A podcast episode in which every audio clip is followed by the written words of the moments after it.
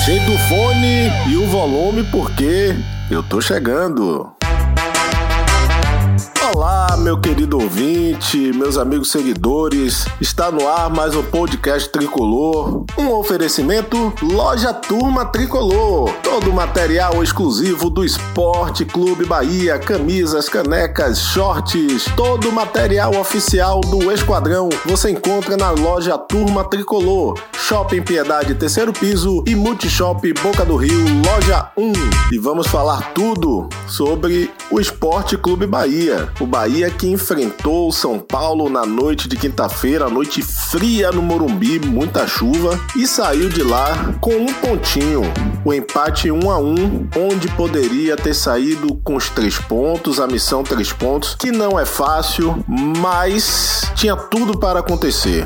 E acabou o Bahia saindo com empate em um a um e vai ter já o próximo jogo contra o Ceará no domingo, às vinte horas. Você que gosta de assistir o Fantástico, você que gosta de assistir programa lá da Record, não, é Bahia, viu? É Bahia primeiro aí, oito horas da noite, esse horário meio doido da nossa querida C B F, mas é o horário também da T V, né? Então Bahia vai ter que jogar oito horas da noite, ponto final. Vai todo mundo dormir tarde e acordar segunda-feira, espero que feliz. Mas vamos lá, gente, vamos analisar um pouquinho este empate de quinta-feira lá no Morumbi. A gente tem batido muito na tecla sobre Roger Machado, sobre a forma que o Bahia vem jogando. Nesses dois últimos jogos, o segundo tempo do Bahia não foi bom. No triunfo de um a zero contra o Curitiba, o segundo tempo foi muito ruim, quase empatamos. No segundo jogo contra o R B Bragantino, tomamos o gol, mas conseguimos, com a mística, virar, né, dois a um. E contra o São Paulo na quinta, o segundo tempo não foi ruim.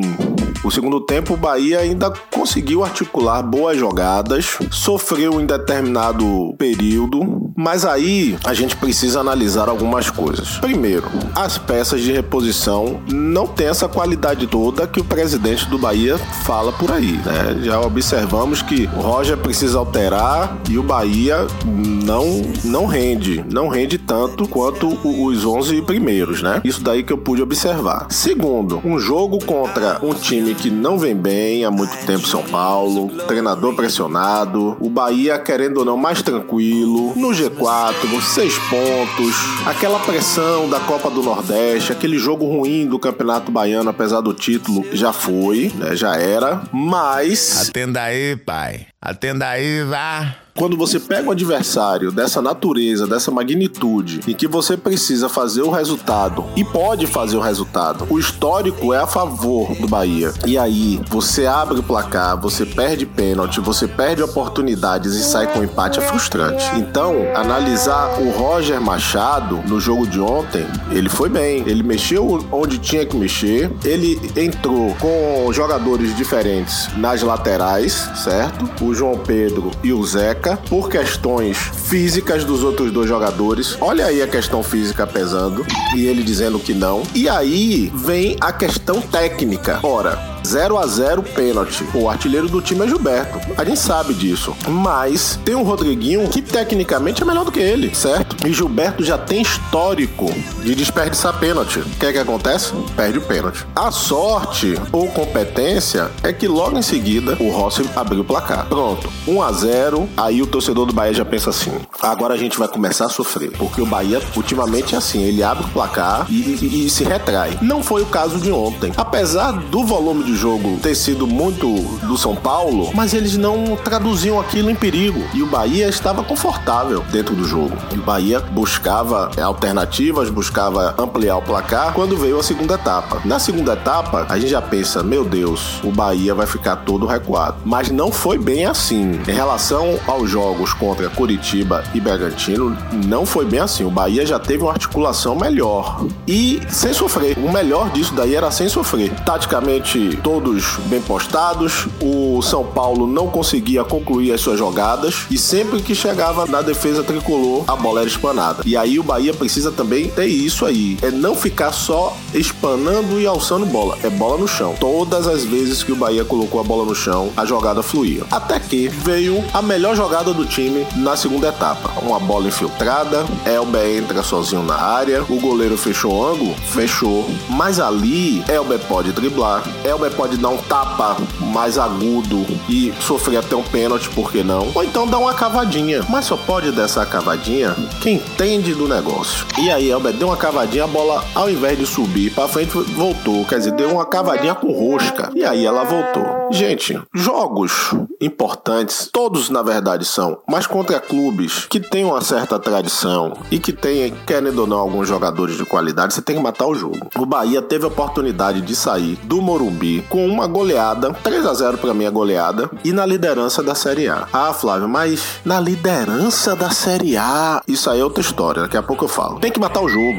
dezenove minutos do segundo tempo, dois a zero, acabou. Bahia não ia tomar mais gols, porque o, o time ia entrar em desespero. E na beira do campo, quando o seu comandante está pressionado, o time dentro de campo sente. E aí Roger precisou fazer algumas alterações, o Bahia foi caindo de produção, mesmo assim ainda teve uma bola na trave, o próprio Elber também é, teve uma chance e o Daniel Alves tirou e a bola foi para escanteio. E aí, numa cobrança de escanteio ensaiada, o São Paulo no primeiro pau, o jogador deu uma cabeçada para trás, Zeca, perdido, e o Luciano, que estava lá no Grêmio escanteado, foi lá e empatou o jogo. E ainda assim, as duas equipes tiveram chances de marcar o segundo gol. O que me conforta do jogo de quinta-feira é que o Bahia teve a oportunidade de vencer o jogo e não sofreu. No, foi um segundo tempo diferente das, partidas, das duas partidas anteriores. O Bahia foi mais equilibrado.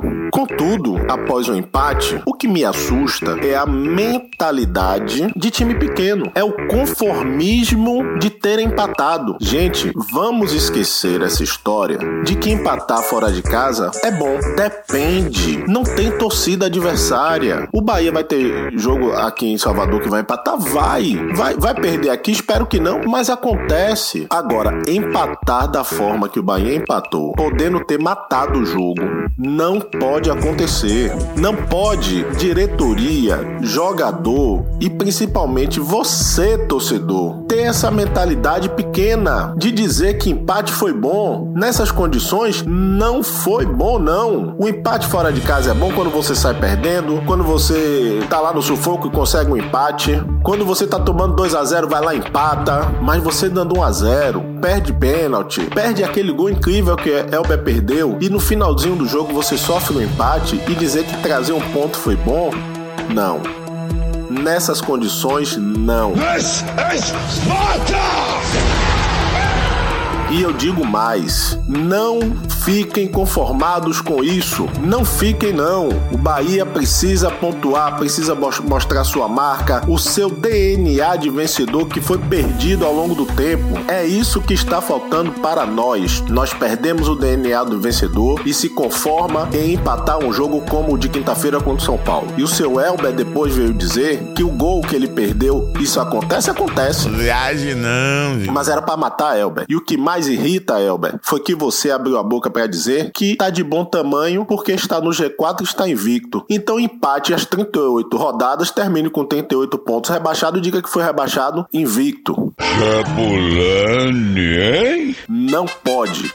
Torcedor tricolor tem D N A de vencedor e isso eu não vou aceitar, principalmente de torcedores que ficam em redes sociais dizendo que o empate foi ótimo. Isso daí é cabeça de time pequeno. O Bahia está no G quatro, o Bahia tem sete pontos, o Bahia está invicto, mas uma hora vai perder, porque isso acontece. O que não pode é dizer que ganhar um ponto quando na verdade perdeu dois. Então foi um empate frustrante. Por outro lado, está no G quatro e com um jogo a menos jogos, que vai ser contra o Botafogo, que venceu o Atlético Mineiro. Então, para vocês terem a noção de que o Campeonato Brasileiro não é tão simples como estão dizendo. Ah, o Atlético Mineiro, porque o Inter, uma hora vão perder, como o Atlético perdeu pro Botafogo. O Internacional tem nove pontos, mas uma hora ele vai perder também. Vai ter um jogo difícil agora contra o próprio Atlético Mineiro. E nós teremos um jogo que relativamente é fácil, vírgula. Vamos pegar um time que nós ultimamente somos fregueses. É o Ceará, gente. Um time que tá pressionado. Recentemente tomamos três. Só nos resta ir lá e vencer o jogo para continuarmos nessa pegada e continuarmos na parte de cima. Porque o Bahia precisa buscar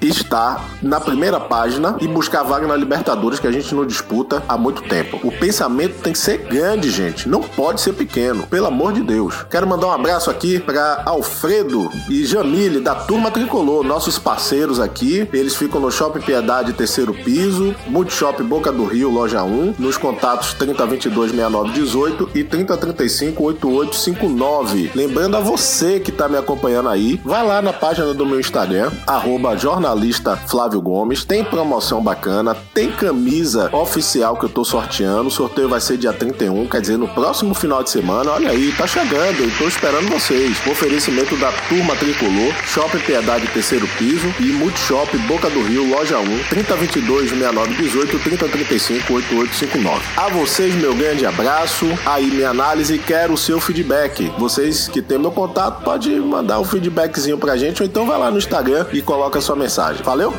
Grande abraço, vocês vão ter que me ouvir. Sobe o som!